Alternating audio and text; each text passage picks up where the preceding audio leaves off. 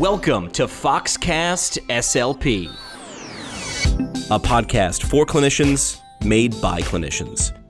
It's brought to you by Fox Rehabilitation. Find out more at foxrehab.org. Welcome to Foxcast. I'm your host, Jimmy McKay. Bringing back, no stranger to the program, is Fox SLP Gail Kemeny. Gail, welcome back to the show. Thank you. I'm happy to be here again. Showing your wide range of skill sets outside of uh, being a speech language pathologist with Fox Rehabilitation, uh, now adding uh, author to your resume yet again. Uh, you were doing some writing for us. We like to share clinically excellent content at our website, which is foxrehab.org just penning an article titled Speech Language Pathology Cognitive Therapy for Dementia and Beyond. Why'd you decide to pick this topic? What did this resonate with you? I love cognitive intervention. I think it's extremely important. And um, I know that a lot of people recognize the need for cognitive intervention with residents with dementia, but they don't necessarily always recognize that that goes beyond just people with Alzheimer's and dementia. There's many more diseases and processes that require intervention. I, I, like this one sentence that you wrote in your article that really jumped out to me is the problem with this belief is that the over acceptance of cognitive changes in older adults may lead to many individuals with cognitive impairments not receiving the care they need and deserve. That that one really stuck out to me. Yeah. So often people write it off as, you know, this is just the way it is. It's not. It's not always a normal process of aging. So things like reduced processing time and that sort of thing are, but that doesn't mean that it should be affecting your everyday daily function. And so when we see that it is, it's a great time to get intervention and we, we have to stop believing that there's nothing we can do about it. Well said, and that and that's something the SLPs as a profession like to plant their flag in and say. Not only is there something we can do about it, there's lots of things, and we want to share that information with you.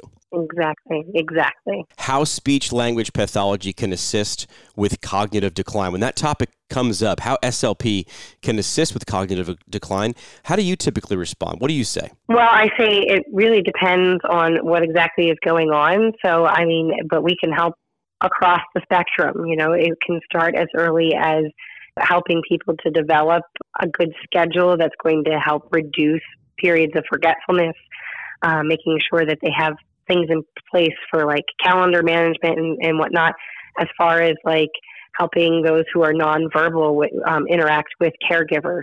So, you know, a lot of that caregiver education as to, you know, this is what's really happening memory wise and thinking wise that they can't remember those words there's just so many things that can be done and you know every individual needs to be looked at and we need to assess based on their independent needs. You mentioned the spectrum. Uh, some people might mm-hmm. key in on alzheimer's while prevalent among older adults is not the only cause of cognitive deficits. So you really did what i thought you did well in your article which was keying in on the different patient populations which this can affect and then talking about how an slp might be able to assist. So how about we start with uh, individuals who've suffered a, a cva cerebral vascular accident? When you think of a stroke, everybody goes, oh, yeah, you know, they have problems finding their words. But so often people that have CVAs have cognitive deficits as well. So they may be able to communicate pretty well with their family, but they might not be able to get back home out of like a rehab center or whatever. Or if they are at home, they might be struggling because there's cognitive impairment as well. So it's really important for healthcare providers to recognize that so that they can refer and get support for interventions to help not only the word finding, but as well as the uh, cognitive impairment. Uh, I thought this one was important, and you really keyed on it in your article, which is one of the key questions that a speech language pathologist will seek to answer when assessing a person following a stroke is what is causing the communication breakdown? Is it verbal expression deficits, receptive communication deficits, or cognitive deficits? That's the one key question that really you have to start with. Yeah, and that is what a speech therapist does. Like, we're looking at okay, is it the ability to get the words out? Is it we're not understanding what people are saying, so we're getting the wrong answer, or is it that we can't remember? So, and and treatment and intervention for that is going to look very different depending on what it is. So, and that's why it's so important to get a healthcare professional in there, a speech therapist in there, because that's what we do. Move into a different patient population that speech language pathologists can definitely help, which is uh, those suffering a traumatic brain injury. Yeah, um, a lot of people don't necessarily think about that for your older population. I think I mentioned that in the article. So often they have falls, or you know, I mean, they get in car accidents because reaction time isn't as good as it used to be. Yeah, we definitely see TBIs with our older adult population, and TBI is such an insipid disease. I mean, it it affects a lot of that higher level cognitive function, which again, a lot of people will write off as oh it's you know age but really it's because they had something happen to their their brain and you know with therapy and intervention we can certainly help them restore that function so um, it's an, an important aspect to look at. Other forms of dementia and neurological diseases, really kind of rounding out the areas you wanted to key on and make mm-hmm. sure people were aware at. Talk a little bit about those areas.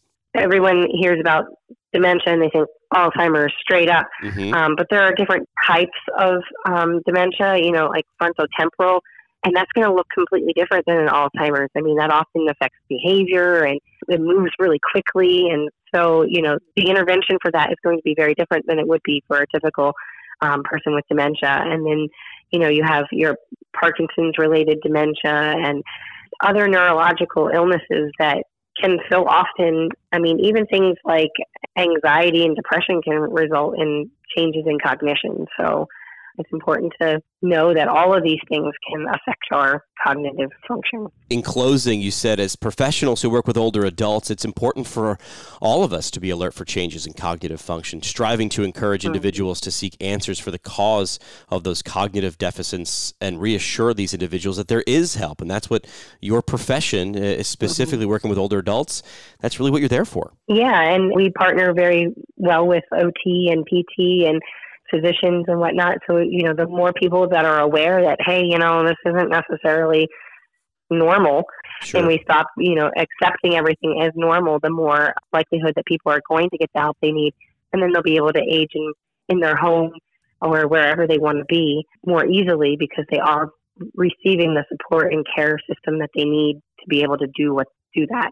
Right. If they want to stay at home, the best way to do that is to make sure they have systems in place to be able to allow that to happen. Really keying in on common versus normal. You know, while something might come yes. up very often, writing it off and saying there's nothing that can be done because this is a normal part of aging, that's really where SLPs, as well as you mentioned OTs and PTs, should really be able to chime in and say, well, let me, let me see if I can uh, if I can really explain that a little bit better. And there are things that we can do that have shown to, to be beneficial. Absolutely.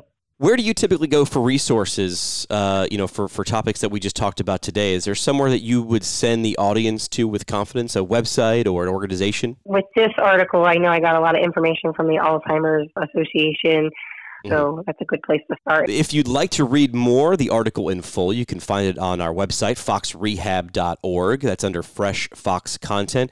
Uh, Gail, appreciate you taking some time out to not only talk with us here today, but in writing and really summing up uh, the topics we discussed in your article. So thank you for doing that. No problem. I'm happy to share my my knowledge and the knowledge of many people who are wiser than me. Thanks for listening to Foxcast SLP. It's brought to you by Fox Rehabilitation. Fox clinicians work hard, love their work, and get the respect they deserve. Sound good? Then you'll love the autonomy to work in your own style and the support you get to achieve excellence. Plus, freedom and flexibility to have a personal life. Whether it's your first day or you've been around for a while, your contribution is acknowledged and rewarded. That's what makes Fox a success. Happy, well trained clinicians make great healthcare. Are you a fit for Fox? Find out now at foxrehab.org.